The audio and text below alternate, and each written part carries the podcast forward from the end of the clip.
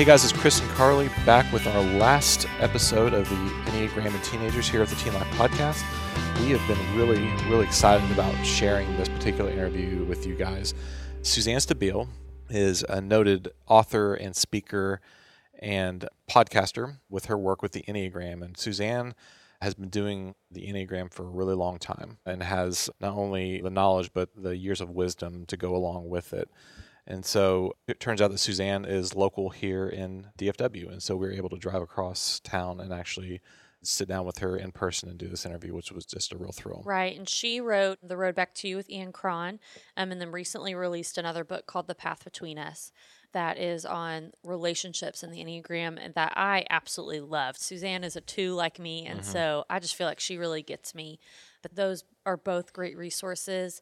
But we came into this interview thinking we were going to sit down and ask her questions. We came prepared with questions that after she started talking were irrelevant Yeah. because she took off and really talked through each nine type from the perspective of a teenager, of what it looks like in those teen years, um, what adults can say to encourage them, to talk to them in their type and in their situation. And so, man, this interview was way better than I ever thought it could be. And Suzanne did a great job. Yeah, and you know, Suzanne is a very generous person. You know, she's highly sought after.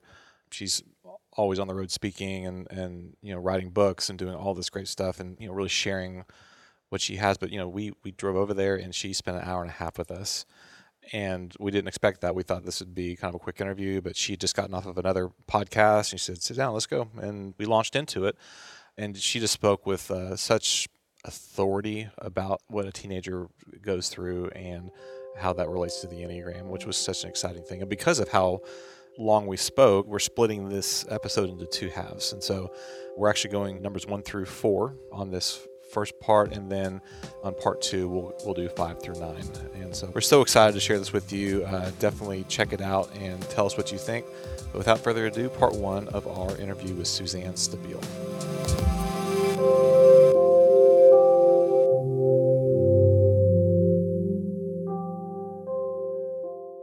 Everyone, so today we're here with Suzanne Stabile, who is um, just, man, we're so excited to be here and with an expert in the Enneagram um, and all the work that she's been doing for years and years, decades in the Enneagram. Um, and so not only are we excited to have her expertise on the Enneagram, but also her um, expertise in adolescence too and how they relate to the Enneagram. So, Suzanne, um, do you want to start by just telling us a little bit of your background? In Enneagram just to kind of set the stage as we start today. Sure. Um, actually, my husband and I um, asked to have a meeting with Father Richard Rohr a long time ago. And um, if you don't know about Richard, he is one of the first people to publish anything about the Enneagram. And um, his work that we all still rely on in Christian communities is the Enneagram, a Christian perspective.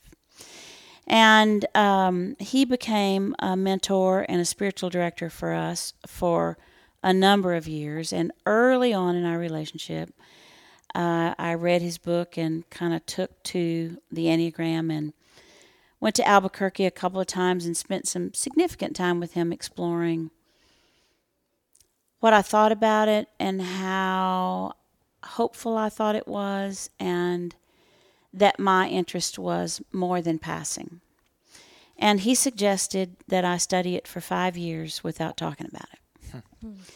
And um, I did. I, I did because I knew I wanted to take it seriously. And in that five years, I discovered that it's so much more than it appears to be. It's deceptively simple, and that there's so much more that we could do with it. So while I'm really excited about its popularity right now and in the last few years, I think there are two sides to everything. And I think the downside to the new popularity of the Enneagram is that it um, gives you a lot in the very beginning, and then people don't go after the rest. And um, there's just so much more than just knowing what your number is. And so I'm not a fan of tests or indicators. I think people need to learn it in the long form, whether or not that's oral or. Um, the Road Back to You is really a good primer. I'm really proud of it. And I think then people have a starting place for incrementally doing more and more Enneagram work. So um, I've been at it a long time. I'm I'm um, particularly focused right now on the Enneagram in crisis and how that affects relationships. And my work ever evolves over the years because I've known it for so long and taught it for so long. So I'm excited about some new work that I'm doing that might, in some circumstances, be of particular interest to your audience in terms of trauma or crisis or um, special needs or um, particular segments of the population. Right. I know I was introduced to you through the road back to you with, with Ian, and, uh, and that's just really as I got started into the Enneagram work. Um, but you have released a new book that uh, kind of dives deeper. Uh, talk a little bit about what what what the focus of, of the path between us is compared to that. Well, I'm um, I don't really see much use for the Enneagram if you're just going to use it for yourself. And I don't think it has uh, nearly as much value standing alone as it does in conjunction with other spiritual practices or with other work. So I um, have all of my life been focused on relationships. I was adopted as a child, and um, my parents had biological sons, and they looked like my parents. And I was aware always that I didn't look like anybody. So I can remember as a child watching people's behavior to see who I behaved like since I didn't look like anybody. So I've been mindful of behavior for as much of my life as I can remember, and I'm 68. So that's a long time.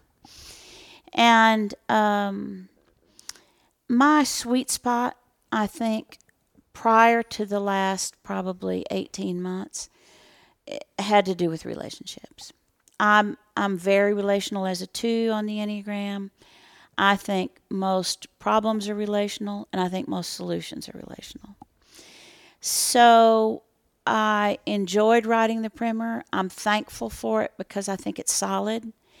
And then it seemed logical that the next step would be now that I know my number, what about my best friend, my siblings, my parents, my spouse, my partner? What what about all these other people?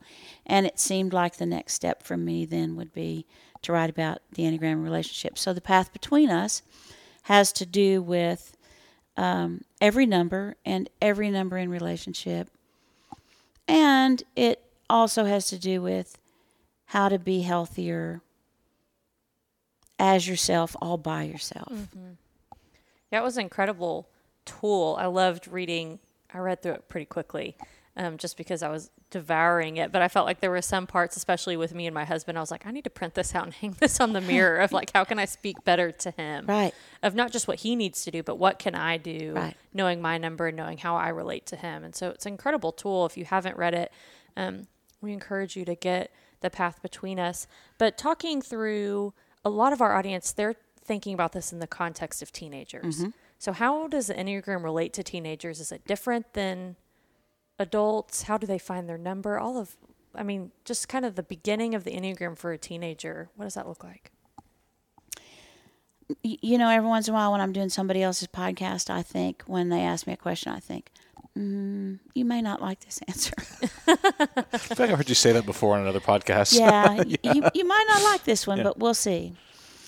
I, um, for a long time, didn't teach the Enneagram to anybody younger than 18. I've moved that down to 16 now, mm-hmm. but I primarily teach adults. I think that if adolescents are going to learn the Enneagram, it has to be done in a space where nobody disagrees with them about what they think their number is and where nobody puts a number on them hmm. during the process or before they start. So, one of the things that doesn't get said often enough is that your Enneagram number is determined by motivation for behavior and not by behavior. And so, children and young adolescents tend to pay so much attention to behavior, their own and other people's, that they aren't aware of motivation much. And when you when you miss that, then you mistype people. And that causes people to dismiss the value of the wisdom that we're talking about. So I um, I actually think that um, working with adolescents with the Enneagram requires facilitators who don't have a dog in the hunt, is my language. Facilitators who don't need anybody in the room to identify the way they see them or the way they want them to. And then I think it needs to be a process. So um, I prefer it when the Enneagram's taught orally. I do think The Road Back to You is written in a way that it could it could work for people to um, for groups maybe to do three numbers at one time as assigned reading and then people kind of identify with that or not. And then i think all that needs to be held very loosely. So if next year those adolescents think they're actually not that number there's plenty of room for that and plenty of room for growing into enough self-understanding and self-awareness of motivation to be able to identify correctly having said that, um, I always tell people when I'm teaching, uh, y- you should never assign numbers to people. You'll probably get it wrong. And then I follow with, but I know you're going to. So just leave room for the space that you might get it wrong. And I think it's particularly likely that you might get it wrong if you're not pretty Enneagram wise because adolescents spend so much time in stress. Mm-hmm. So, you know, the thing that differentiates the Enneagram from other tools that are like it or other systems that are like it is that it's not static. And that means there's movement all the time. And if you look at a core number and you recognize that in the first half of life they're going to have some behavior from one wing, which is the number on either side of them. In the second half of life, they add behavior from the other wing, but that's not usually available in the first half of life. And then you're aware of intuitive moves to stress and security and behavior in those two numbers. And then you add on top of that the layer that adolescents are so often stressed because it's such a stressful time. Then the opportunity for misidentifying is pretty uh, significant, I think. In terms of working with adolescents, I think if you know the Enneagram, you can work with people wherever you encounter them. So uh, when you got here, we were just finishing a Facebook Live thing where we were talking about ones on the Enneagram. And you could be a one, or you could be a seven in stress and behave like a one, or you could be a four in security and behave like a one. You um, need to be aware that one behavior is sometimes really strong if it's a wing. So I think the best thing that I have to offer your audience is to talk about what the struggles are for each of the nine numbers in their core number, and then know that that struggle would bleed over into um, a stress number, but wouldn't include motivation. Right.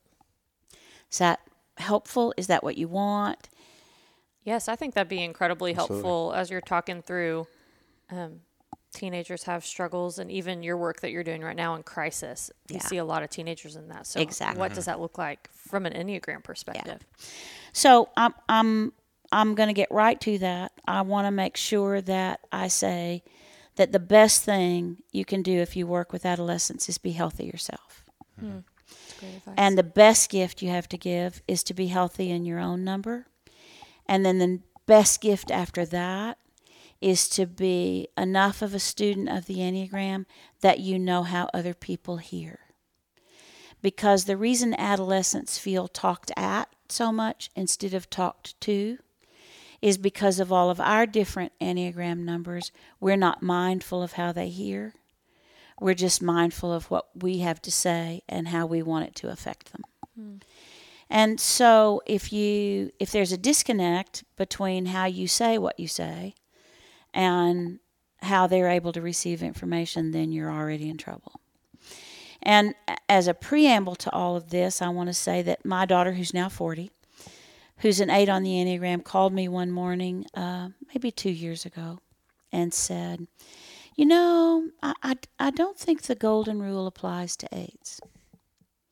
And that's something an eight would say. So I said, Okay, well, tell me more about that. And she said, Well, I treat people exactly like I want to be treated, but it usually doesn't go well. And I think adolescents are hyper vigilant about how they treat people and whether or not it goes well. They just don't have enough tools to know how to do it differently. So, an overall teaching of the Enneagram to adolescents, how each number sees and how each number hears, would be a greater gift, particularly for 15, 16 year olds, than trying to help them figure out what their number is. Hmm. Because then they can understand difference and find where they fit in terms of their desire to belong in the array of difference that is represented by all nine types. right. So um, I, I would say that for adolescent ones who are ones, the most difficult thing they face is that ones believe that they are inherently flawed, that there's something wrong with them. And they live with, from little bitty on, to they I, I would just back up now and say that your enneagram number is well honed by the time you're five and it never changes. Hmm. So you're the same number all your life. There is no wishing you were another number but in adolescence there is the ability to pretend that you're another number. Hmm. And that actually serves adolescents well sometimes hmm. socially. So it's it's tricky with people who are not yet fully conscious of who they are and what works and what doesn't work at different times. So I think ones who are in the adolescent years struggle most most with believing that there's something inherently wrong with them and with living with a constant critic. Ones have a constant critical voice in their heads that criticizes almost everything they do. And they believe that the critic is their friend. So they're trying to adhere to all of this negative feedback that they have kind of on a loop. Then, when they start to care about somebody else, they believe that criticism is caring. Hmm. So they try to help you the way their voices help them. They think everybody's living with an inner critic. And then that being so critical of other people costs them. And it costs them in a way in adolescence it's really hard to get back. Right. So that's that's a piece of that. I also think that um, it's important to talk about ones being in the anger triad because their anger is uh, not acceptable to them. And so they stuff it all the time. If you ask them if they're angry, they'll say no. They'll they, they'll be stressed, or they have a lot to do, or nobody understands them, or nobody gets them. But it it all has to do with the frustration of the fact that there's just imperfection everywhere and imperfection in them. And they feel like they have to fix all of that.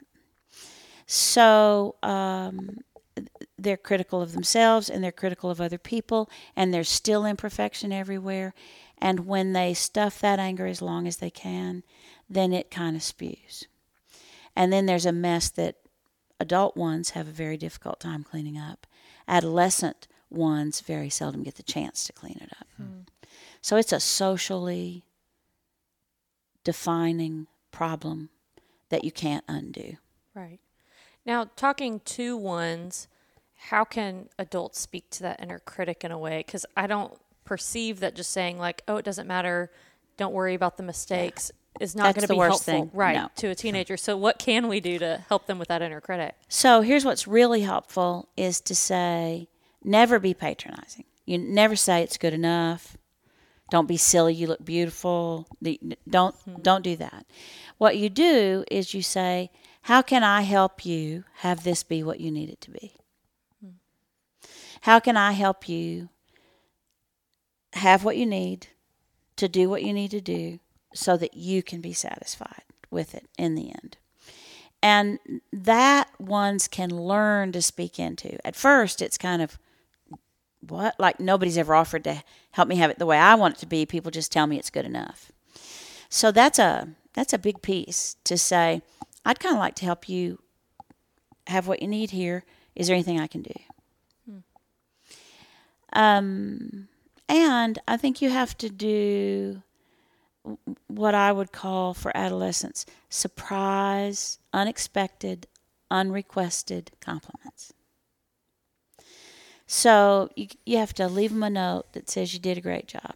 You have to um, send them a text, leave them a voicemail, because ones dismiss any kind of compliment that's given in real time. So for them to be able to receive it, you have to send it at a time when they can take it in but can't argue with you. Interesting. And you need to know that they don't take criticism well because they're being criticized all the time. So it's hard. It's really hard.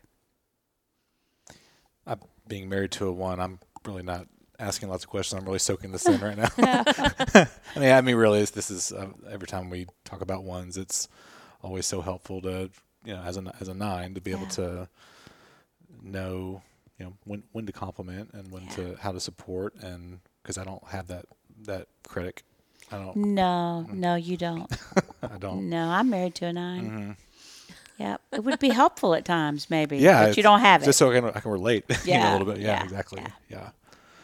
And what's interesting too is um, as we move to the two, though, but a nine or a two that has a one wing, would they have part of that critic as well, or is it? I That- know it would look different, but Well, they don't. They don't. They have self talk, but all numbers Okay. have self talk. They don't have the critic, but their oneness, if they have a big one wing, shows itself in behavior, hmm. and it's as important to them for something to be right and correct as it is to ones. okay. Interesting. But Okay. they're not. They don't have that inner critic beating Right. them up all the time. Right. All right. So moving to twos. Right. So I'm not going to talk about gender difference much as we talk through this because I don't think it's important in every number, but it's important here. Um, so let's start with the understanding that twos are in the feeling triad and they take in all information with feelings and then they feel like they want to do something about it.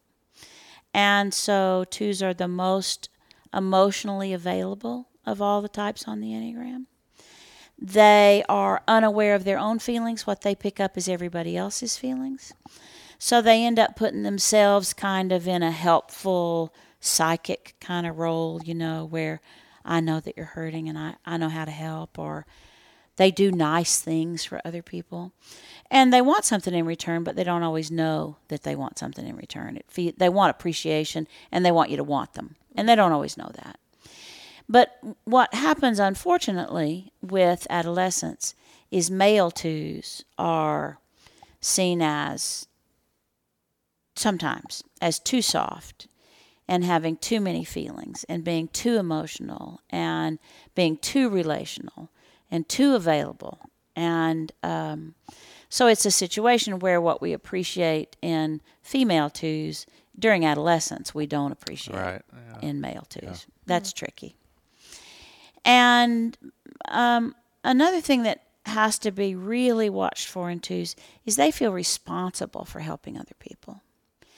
So um, twos pretty much in early adolescence disconnect from their own life and their own needs and find the satisfaction that they get from helping other people with their needs and their problems. And if you try to talk with a two about themselves, they usually turn the conversation to have it be more about you and how they could help you and what you might need. Twos don't have very good self esteem. They um, tend to feel like that they're not enough on the one hand, and that people rely on them too much and take them for granted on the other hand. And so they feel good in the beginning of relationships, but then they feel like people don't stay close enough, usually, for them. Hmm. Twos, um, as adolescents, often find themselves in caregiving roles for um, other kids or little kids. And it's really important that adults who work with adolescents in groups know where and who the twos are because the twos are the one who know the stories that make up everybody else's life. Hmm. So really in a group of adolescents, the information about everybody lies with the two. Hmm. They are reticent to share that they generally think they can handle things on their own. And um, they pretty much give until they're exhausted and return to their own lives, kind of feeling sad and not really wanted and not appreciated. And that lasts for a few days and then they're right back in. And they don't have any idea how to ask for what they need. No, no clue. I've been working at this for a long time. And the hardest question anybody ever asks me is what do I feel or what do I need? Mm. So, uh, workers with adolescent twos would feel like twos withhold their needs. And it's just that they don't know. And there's an exacerbation that comes with how can I make you feel better? And you don't know, and you say you don't know, and that seems unlikely. And um, it's it's tricky. It's is very there, tricky. Is there a good way to ask a two, adolescent to that question? Well, you can ask, but it's not that they're not telling you; it's that they don't know. They don't know. And it doesn't help for you to guess. Hmm. So um, it would be really good to encourage twos to journal. And it would be really good to give twos journaling, adolescent twos journaling starts. So that might sound something like I feel alone when. I feel important when. You could do that verbally, but twos would um, give you a pleasing answer rather than work for the real answer. Mm-hmm. You know, ones are kind of longing to hear and believe that they're good, but twos are longing to hear and believe that they're wanted. So, uh, traditional Enneagram teaching suggests that twos, sevens, and nines are the numbers that are most prone to addiction. And I don't agree with that. I think sevens are the most prone to addiction. But I understand where that teaching came from because twos uh, are longing to belong. I think all adolescents are, but mm-hmm. not to the same degree that some are. And twos are all about belonging, and they will give up more than they can manage in order to belong, which gets to be crisis territory if mm-hmm. it's not monitored and managed carefully. Well, I can see how that'd be a problem as a teenager, which I'm a two, but um, I was telling my husband after reading this book, I was like, I feel like I have a lot of friends, and I think a lot of people would say they feel close to me. Mm-hmm. But I was like, it's really hard for me to rely on that one person. Mm-hmm. It's really hard for me to say like, no, that's my that's my person. That's my go-to. Right. And I was like, and after reading and the more I studied the Enneagram, I was like, I understand why that is. And it is interesting because I would perceive that I'm really good at knowing feelings. Mm-hmm. But as you talk, but I'm not really good at knowing my own. And so having to look out for the twos and making sure that they're taking care of themselves because I feel like that's a hard place for a two of they're taking care of everyone else right. and not actually looking after themselves. Well, and they're not, and they don't know how, and they don't know what they need when you ask, and so you have to figure it out. Mm-hmm. You know, I think we just have to do things for twos without asking them. Hmm. And I, um, y- you know, I think the reality too is it's hard to have a go-to person when you are the go-to person. Mm-hmm when that's the role that you've given yourself. Right. Tricky. It is tricky. Man, I, I feel like I'm being taught to Yeah, here. Yeah. You heard enough about twos. Good, you want good. to move on to threes? Yes, maybe. Got two twos in the room. Yeah, here. it's like move- that's yeah. good. Yeah. All right. We're good talking about my feelings now. Let's move on Let's to move other on. people's. So you know, for threes, um, threes wake up in the morning while they're brushing their teeth and they think, "I have to be successful today. It's what I got to do." So how am I going to do that? And so generally, adolescents are in organizations that they'll be good at, where they can achieve and be successful. They are uh, they plan the day before what they're going to wear, how they're going to be, who they're going to eat lunch with, how they're going to do their day. And all of that is aimed at being successful. Richard Rohr says many things that I quote regularly, but one of the most important things that he's ever said, I believe, is there's nothing sadder on the Enneagram than an unsuccessful two. And it might, in my experience of working with adolescents and kids, I would just say that did I just say an unsuccessful 2 I meant three. Richard Rohr says there's. I, We're, we're tracking with you. yeah, I've done some podcasts this morning. I'm I got to watch myself and be very mindful. So, um, Richard says there's nothing sadder than an unsuccessful three, and I- I would say there's nothing uh, more painful to watch than an unsuccessful three who's an adolescent. Um, it's like uh, their entire measure of themselves is set culturally. And you know what adolescent culture looks like. You know, some places you have to be an athlete, some places you have to be smart, some places you have to be pretty, some, you know, there are all these expectations. And threes who can't meet them really struggle, but they don't intuitively know to pick one or two that they can meet and then rise there. And so I think threes need help channeling their energy. They they need help figuring out what they're good at and then going for that so that they can be the best at that. You know, uh, uh, eights love competition, but they like it because the energy's high.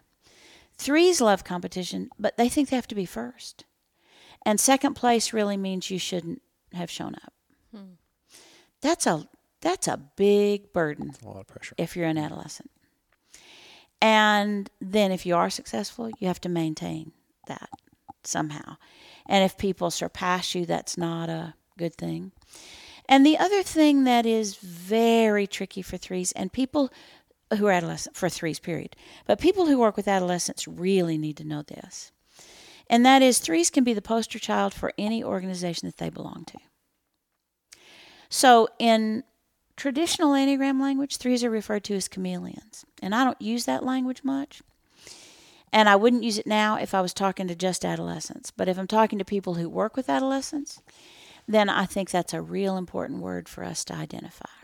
Because threes behave differently depending on who they're with. And depending on their neediness, they're willing to do a lot to belong. So they don't ever get all their friends together they have to keep the basketball team separate from the cheerleaders, separate from their church group, separate from their cousins, separate from the neighborhood group. Because they behave differently with all five groups in order to be the top of what the group requires. And they do that intuitively. And so when you grow it up, you know, we live in Dallas in a three city. And Enneagram experts know and say that the United States is a three country. So if you take a three kid in a three city, in a three country, then everything they could do to be healthier is not what's prescribed by the culture. So they just blend right in and they easily lose themselves in that. I feel like, especially in middle school and high school too, there are more competitions, more rankings. Right. with sports, with social media, and how many followers you have, and grades, and so to feel that pressure, not only as an adult, but also as a teenager, when you're not only trying to figure out who you are, but you're also being compared to everyone already. Mm-hmm. Man, you're right. That is that would be so and is so difficult to watch teenagers struggle with that. It's really hard. I, I just think it's almost impossible. And I, you know, sometime I- I'm not. I'm gonna stay away from it today because it would take too much time. But sometime uh, we should get together, or you should get somebody who can come do a whole thing with you on each number for adolescents and social media. Because the problem with that, in particular for threes, is that you don't have to be who you really are on social media. So threes are so good at externals and at creating image and at image crafting that by the time they get to their early 20s, they're not sure who they are behind all that image. Mm. So they just keep maintaining image. It's very tricky mm. Very tricky. and successful. So you you know if you're winning, then why would you work on stuff because you don't know that it's going to get you later? Right. Yep. As helpers, how do we help help a three, uh, an adolescent three? Here's what I would suggest. The best way they can help themselves is by answering this question. What's consistent in you no matter who you're with? Like in all your groups that you're with, what what's consistent that doesn't change? And then you start building with them on that person. That like I'm always inclusive. So you start building with that. Uh, you know, whatever it is. And um, I think the earlier you can help threes um, practice when they feel comfortable doing so, being consistent no matter what group they're with, the better adulthood's going to be for them. And that doesn't mean the more successful they'll be in adulthood. It means the better it Better, will be yeah. for them. Right, right. It's important to distinguish that with the three. Yeah. Yeah, and you know, threes are in the feeling triad, but they have feelings and then they set them aside. So they don't really, they, they use feelings to read the crowd. They're not very good at reading their own feelings. That's a real weak spot for them. Absolutely. Interesting. And going deeper into the feeling triad, of course, is our force. So um, when I work with youth pastors, here's what I say You may be the most influential person in an adolescent four's life now and potentially for years to come. You may be the only person that that four confide, confides in about what they really feel. So let's talk about why for a bit. Fours are the most complex number on the Enneagram. They are highly committed to authenticity, but as adolescents, they find their authenticity in being different. So think about that because it's kind of an oxymoron. If being individuated and different is how you have to be authentic, then aren't you image crafting? And the answer is yes, you are.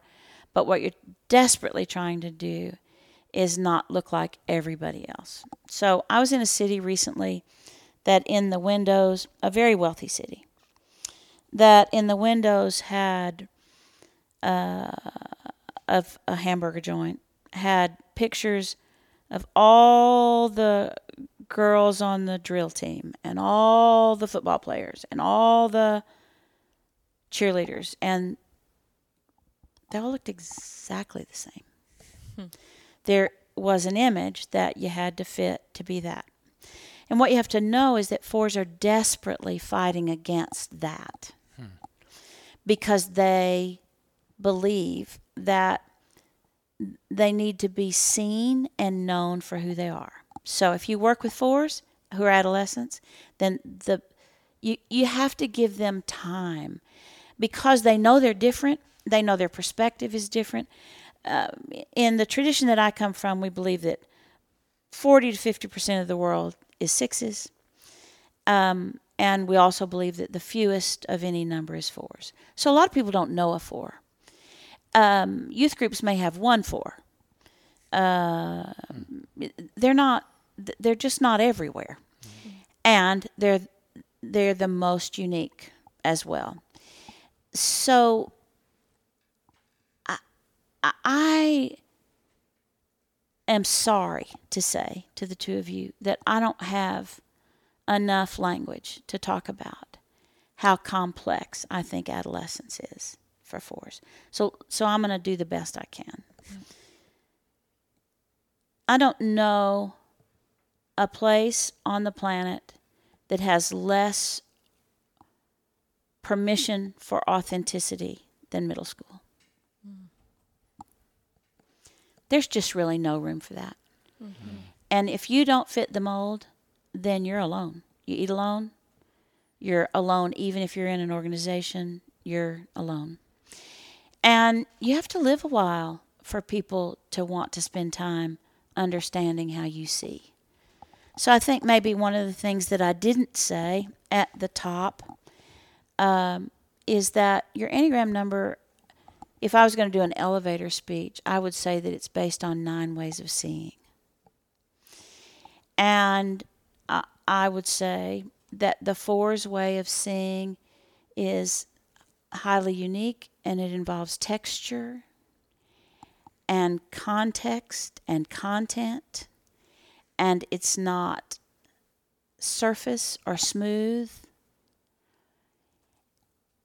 and that's a lot to put in a kid it's a lot to put on a 14 year old who just really kind of wants to fit in and have somebody to eat lunch with and hang out with on the weekend, right? So I'm a big proponent for uh, programs for kids involving opportunities for artistic endeavor. It it is a misunderstanding to think that all um, artists and musicians and writers and poets, dancers are fours, but lots of them are fours. Yeah. And there's in in more affluent schools there is opportunity and funding for programs where they can shine. And in some systems and schools and churches there are not programs where they can shine.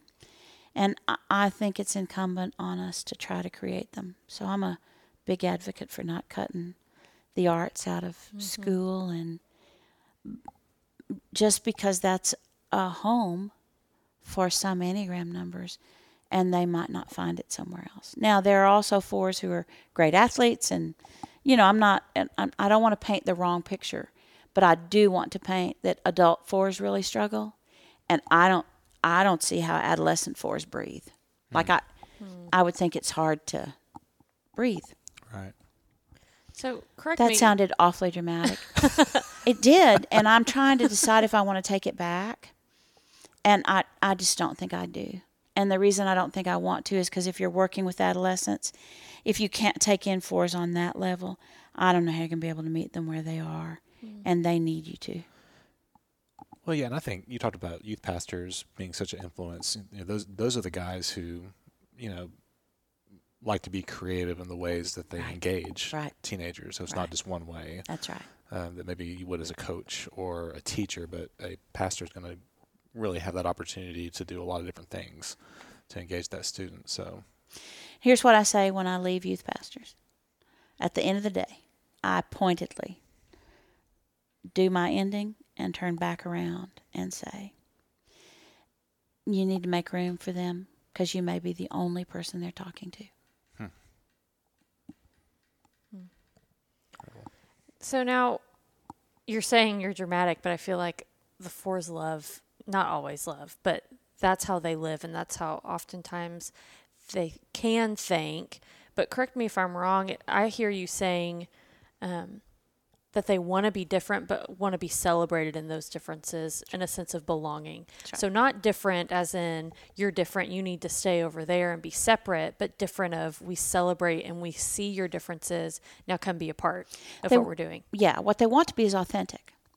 And they and if everybody's dressed the same, you know, they would look at the poster where everybody's got the same haircut and say, "Why would anybody do that?" Hmm.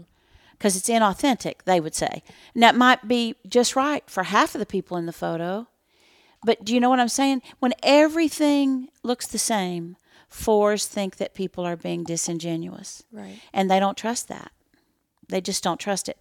And they know that they have an inner need to differentiate themselves from other people while belonging.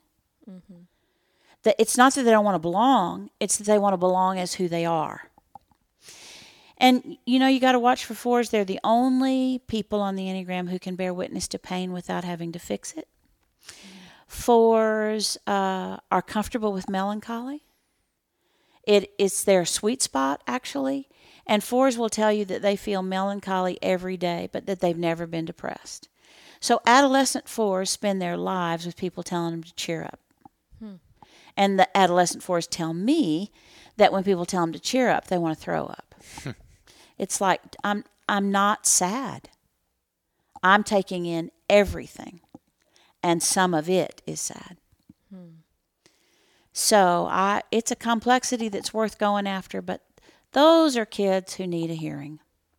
And other kids aren't mature enough to give it to them for the most part. So I'm, I'm just going to tell you a story. Maybe it'll help. When I was first learning the Enneagram, so remember we're back 30 years now, probably 25 years ago, I uh, went to the mall. And you remember goth kids?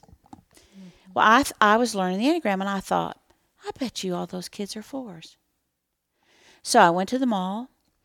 Uh, it was Town East Mall. We lived in Grand Prairie, and I went to Town East Mall, and um, they were all there in their trench coats and their boots and their bags and their dark everything. And I rounded them up and said, "I'll buy you dinner if you'll let me ask you questions for an hour." And they said, "Okay." So now this is a trip, right? What I'm about to say, I, I realize what I'm doing. this was before MySpace. So when I asked those kids why they were dressed like that, they explained to me that they all go to different schools and it's how they found each other. Hmm. And they said if we were dressed like everybody else, we couldn't find each other and nobody would ever notice us. And that was an expression of difference for them. It was not an expression of rebellion. It was, wow, when I listen to y'all talk, that's not what I see. When I hear what you do with your time, that's not what I want to do with my time. And so now they're called emo kids and they hang out in coffee shops instead, but it's the same kids. So I'm I'm done preaching about that. Incredibly helpful. But it's the most A little preachy. is the most maybe beneficial way for adults to interact with them to listen and mm. authenticity because i heard you say saying cheer up trying to fix it is not what a four needs Well, and usually there's not anything to fix. Fours are not uncomfortable in their melancholy. We're uncomfortable with their melancholy. that was my twoness coming out That's huh? right. So we're really fixing us. We're making ourselves feel Yeah. better, right? yeah, it's tricky.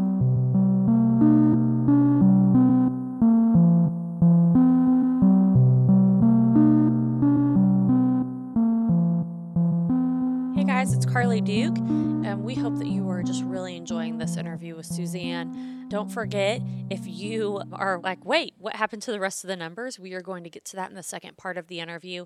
Today, we just had time to cover numbers one through four, but we will release the other ones as well. So be looking for that podcast episode. Don't miss it. As Suzanne continues to talk through teenagers and the Enneagram and how they go together and how you can use this as a resource for yourself and your teen. Any of the resources that Suzanne mentions are going to be on our website, www.teenlifepodcast.com. So you can find those there. And then don't forget to rate and review us wherever you listen to podcasts. And we will see you with our next episode.